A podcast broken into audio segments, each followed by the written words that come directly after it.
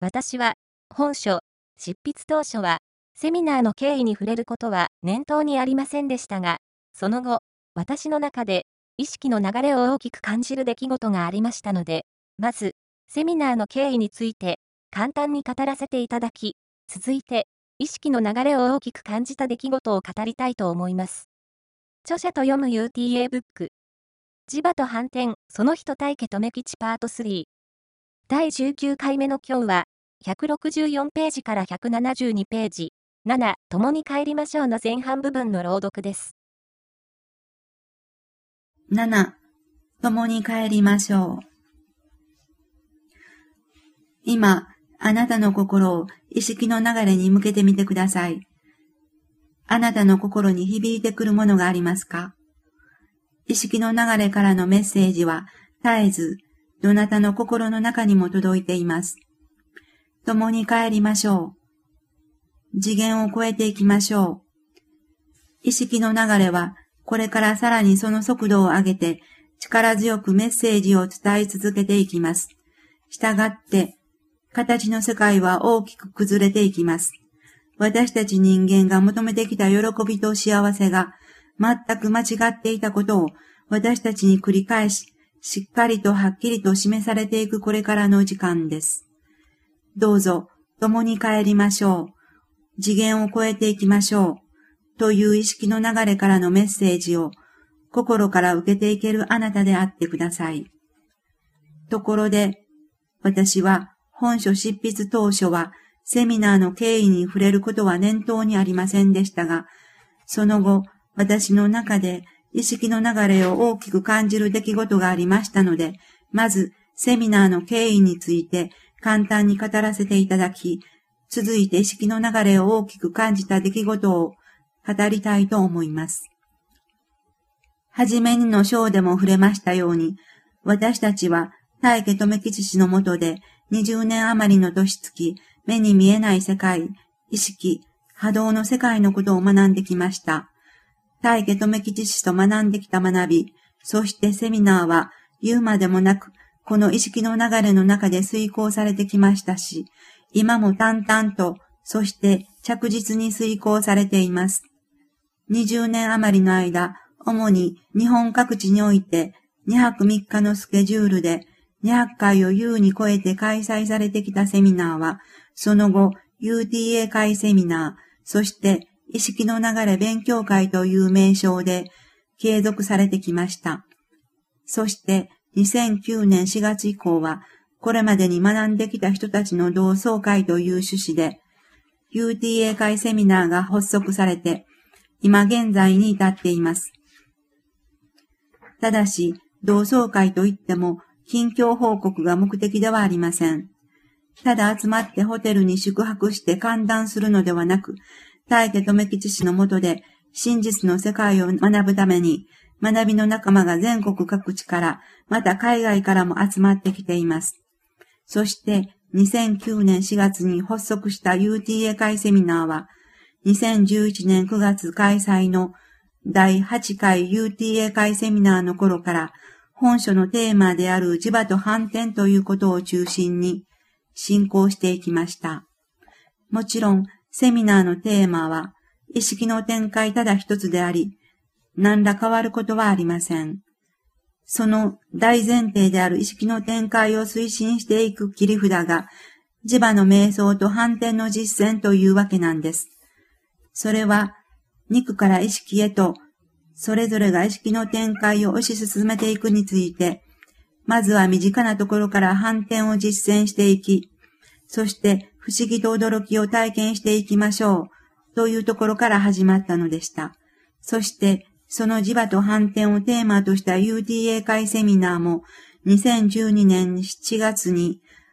大きな節目、変わり目を迎えました。少なくとも私自身は2011年7月の第12回 UTA 会セミナーは大きな意識の流れの節目だと感じていますし、思っています。なぜそうなのかについては、第12回 UTA 会セミナーの始まりと終わりの出来事について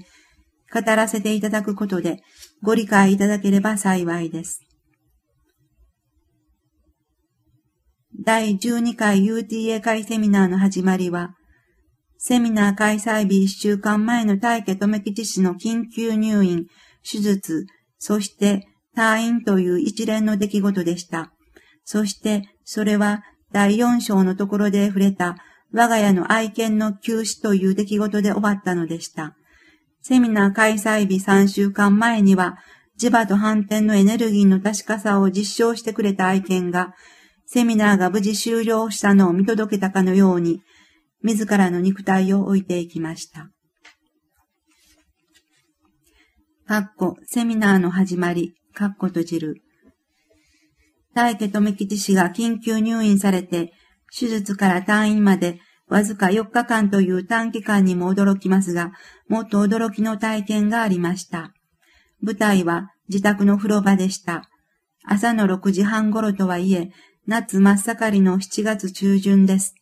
大家留吉氏は、湯船、かっこ湯温40度、かっこ閉じる、に、約2時間半の長時間にわたって、胸まで使ったままの状態で発見されたのです。2時間半ですから、時計の針は午前9時過ぎを指していた計算になります。発見された時、大家留吉氏は呼びかけにも応じない、頬を叩いても反応なし、顔色は土色、意識を失った状態のまま、救急車で搬送されたということでした。ところが、そういう事態にもかかわらず、前に発症された脳梗塞も起こさずに、それどころか、救急車の中で意識を回復された時は、自分の名前も生年月日もはっきりと告げて、意識が飛んだ空白の時間は何であったのか、と思ってしまうほどの回復ぶりだったようです。後で聞いた話ですが、これには本当に驚きましたし、不思議でした。実際にそんな長時間、夏真っ盛りの時期にしては、高い温の中に胸まで浸かった状態では到底いられないです。脱水状態はもとより、もっと大変な事態になっていても、決して不思議ではなかったはずです。それから搬送先の病院もなかなか決まらずに、しかし、ようやく受け入れが決まったのが、とある市民病院でした。これがまた功を奏したようでした。というのも、その病院と連絡を密にしているのが大学の付属病院だったからです。大家留吉氏は、その病院で即緊急手術ということになりました。それは約2時間半の手術。聞けば頭に2箇所穴を開けて、片側からは水を、そして全体のバランスからもう片方からは血液を抜くという手術。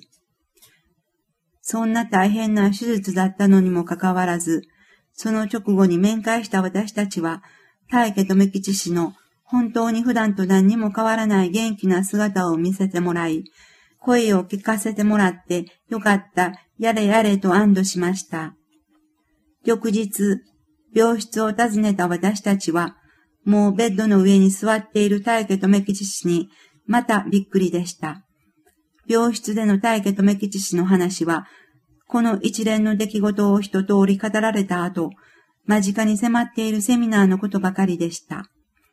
大家留吉氏によると、どうやらこの一連の出来事は、セミナーの引き継ぎをスムーズにしていくために仕組まれたものだということでした。すべてが予定通りに流れていっているというんです。長く湯船に浸かり、意識を失っていても、きちんと発見する人が用意されていて、その人たちが適切な手配をしてくれたこと、もうダメかもしれない状態なのに、考えられない回復をしたこと、すべてが不思議と驚き、そしてきちんと用意されている意識の世界のことだった、と言うんです。私自身は、大家留吉氏が、緊急に頭の手術をされるという一報を受けたとき、驚きはしましたが、私の中に大家留吉氏の死は出てきませんでした。しかし、死が言う、セミナー云々の思いも感じ取れませんでした。それよりも、大家留吉氏の状態感によっては、セミナーはキャンセルかと考えていました。しかし、死にはそんな思いは全くなく、セミナーの引き継ぎばかりを話されていました。私にしてみれば、そんなことを急に言われてもと、戸惑う思いの方が強くて、こんなに元気なんだから、今はこう言っておられても、いざセミナーになれば、いつも通り全部されるだろうと思っていました。それが予定よりも早く無事退院されて、セミナーが近づいてくるにつれて、ああ、今度のセミナーは大家留吉氏の言われる方向に行くんだなぁと感じてきました。正直に言って、今度ばかりはセミナーが待ち遠しいというよりも、何か落ち着かないというか、緊張する思いが出てきていました。私はそういう心の状態でセミナー当日を迎えたんです。そして2泊3日のセミナーの間に、拙い未熟な私にとって貴重な体験をさせていただく運びとなったのです。私は今回ほどセミナーをしている大家留吉氏の凄さを感じたことはなかったです。意識の世界、大家留吉の世界まで持ち出さなくても、大家留吉氏はすごいと、私は感服しました。こうしてセミナー前から色々とあった今回のセミナーも無事予定通り終了して私は家路に着きました。